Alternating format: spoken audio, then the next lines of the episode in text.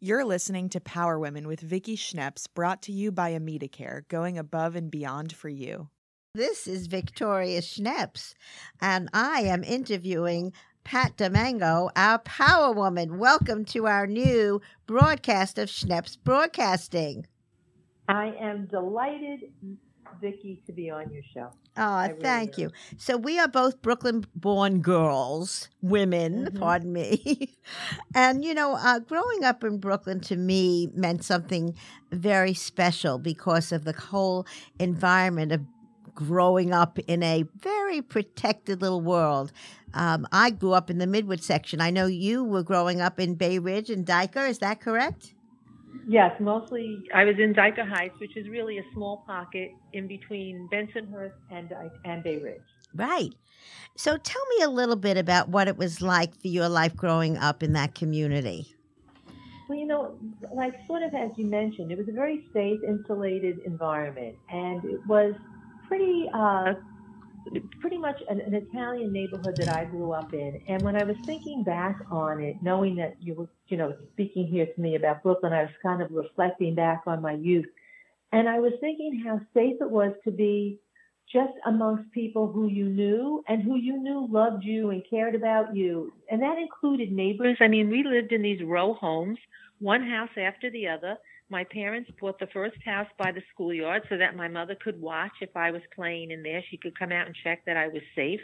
And each of our neighbors treated us like we were their their their children or their relatives.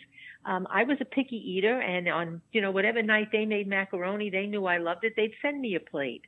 Um, it was just it was a world of comfort and warmth and love and an extended family, which we don't see too much of anymore because people travel. Uh, I remember my grandmother lived two blocks away, and pretty much we had um, we all lived within a two block radius of her. She was like the hub amongst my aunts, uncles, and cousins. And on a Sunday, we'd go to church. All my cousins, we'd go to separate, you know, our separate parishes, and then we'd walk to my grandmother's and all meet there.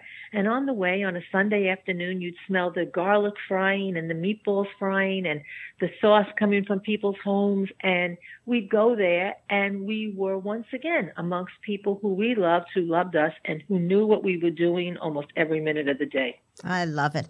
You know, it's um, most similar to my growing up, except we came from a Jewish little home. louder? I'm having So the garlic was a little lighter, and the uh, the chicken soup was very heavy. so, but I, I wonder how you know working, being in that environment affected you growing up. I mean, it was not that often that women were going to become lawyers. How did that evolve? You know, that was really something that I think I got from my mother. And you're absolutely correct. Back when I was growing up, women were not in professional fields. In fact, the high schools were divided into regents academic diplomas, commercial diplomas, and um, and a general diploma. General were for pretty much kids who they just had to keep in school till they turned the legal age and then get them out. They were problems either academically or emotionally. The commercial program was pretty much meant for women. All these young women who were going to high school, who were going to go right into uh, working as secretaries, receptionists. They were not college geared. They were not. Uh, they were not being. Uh, they were not being groomed to go to college. And then you had the college students. Now, the it's an interesting dichotomy because most of the women who I were friends with were not the Italian women because the Italian girls were the ones in the commercial program. So when I grew up, I grew up very knowledgeable about the Jewish religion and all because my friends, the Jewish girls, were in the academic programs. Interesting. And my mother wanted to be sure that we that's where my sister and I were because she wanted us to go to college as well. And it wasn't, you know, what you know, am I going to college? It was which college will I go to? Yes. And you know, I think back today on it, and I think how so many young women were geared towards uh, these commercial stenography typing kind of classes, and really would have fared just as well as anybody else, but their parents didn't push it. And what I got was a big boost from my my parents. Now, my mother was born in uh, in Salerno in Italy, and she actually went to college. She actually spent a couple of years at college before she married, and it was an extraordinary feat by her to be a non-English speaking woman at that generation and going to school. And there was no doubt for her that my sister and I were going to do that as well. In Now- fact, my entire family education was was foremost in their minds. My grandfather always had an Italian newspaper in the house, and yet they spoke no English for the most part. We still knew that that's what they expected us to do, and they were very proud of all of our successes. Now, wasn't your father a doctor?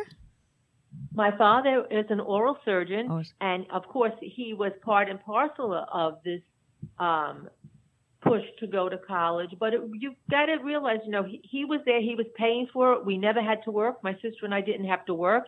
He was going to make sure that when we went to school, it was all about getting good grades, studying, and going to school. And it was a combination of the influence of both my father and my mother. But you know, as young girls, your role model really is your mom. And it might have turned out differently. I don't know if she were not that kind of woman. But my father would have loved it, as he always says. He would have loved to give his practice over to my sister and or to me. He would have loved us to be a dentist, but neither one of us could accept blood or anything like that. And so we ended up in different fields. My sister was uh, was uh, in the education field. She was a she taught in both New York and New Jersey, and she taught art. She was because she's creative and artistic. She taught history. Um, she was that was her forte. And though I started in teaching, I was laid off in the budget cuts, uh, and that propelled me into doing something that I might not have done, which was go to law school. So how did that evolve? I mean, there were many choices. I mean, I was a teacher too, but I stayed a teacher. But of course, I went on well, to you know, seven they, other careers. They kept, they kept they.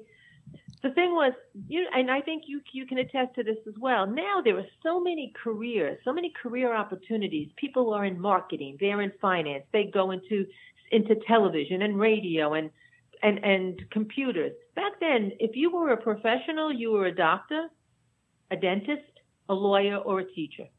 Interesting. And so, had having been the teacher, unable to accept the sight of blood, I really only had one other opportunity, one other chance, and that was to go to law school. So, So- it was a sort of a default career. Remarkable. But you know, my first husband was a lawyer, and it wasn't easy starting out.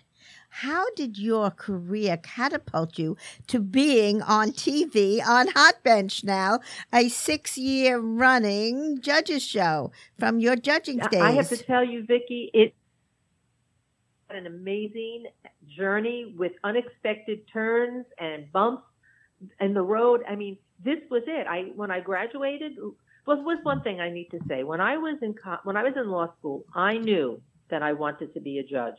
I knew. Oh. It was, I said, I am going to rise to what, in my view at the time, as a young attorney, was the quintessential level of accomplishment.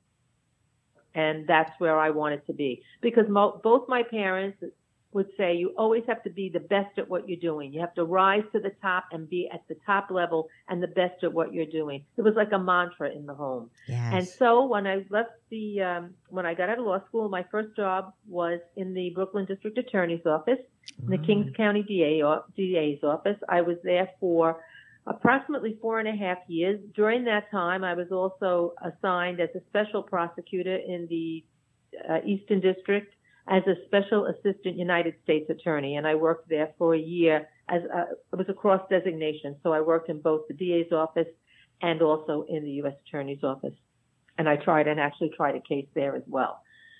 So in that time, I worked for many very terrific judges. As I mean, I worked, I appeared before many terrific judges, and one judge in particular, um, Judge Stephen Fisher, who is now deceased, died very young, was an amazing young star. I mean, he was a rising star.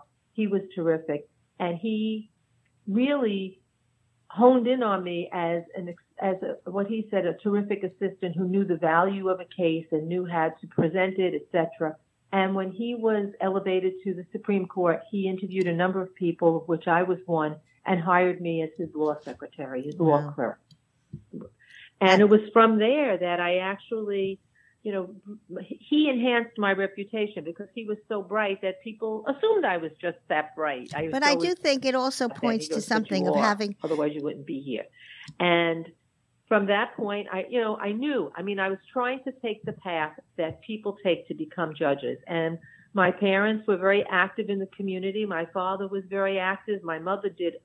She didn't work for pay. She did volunteer work constantly for for the board, for the school board. She was the longest um, school board member in history. Oh, I remember. Uh, we gave her recognition for that.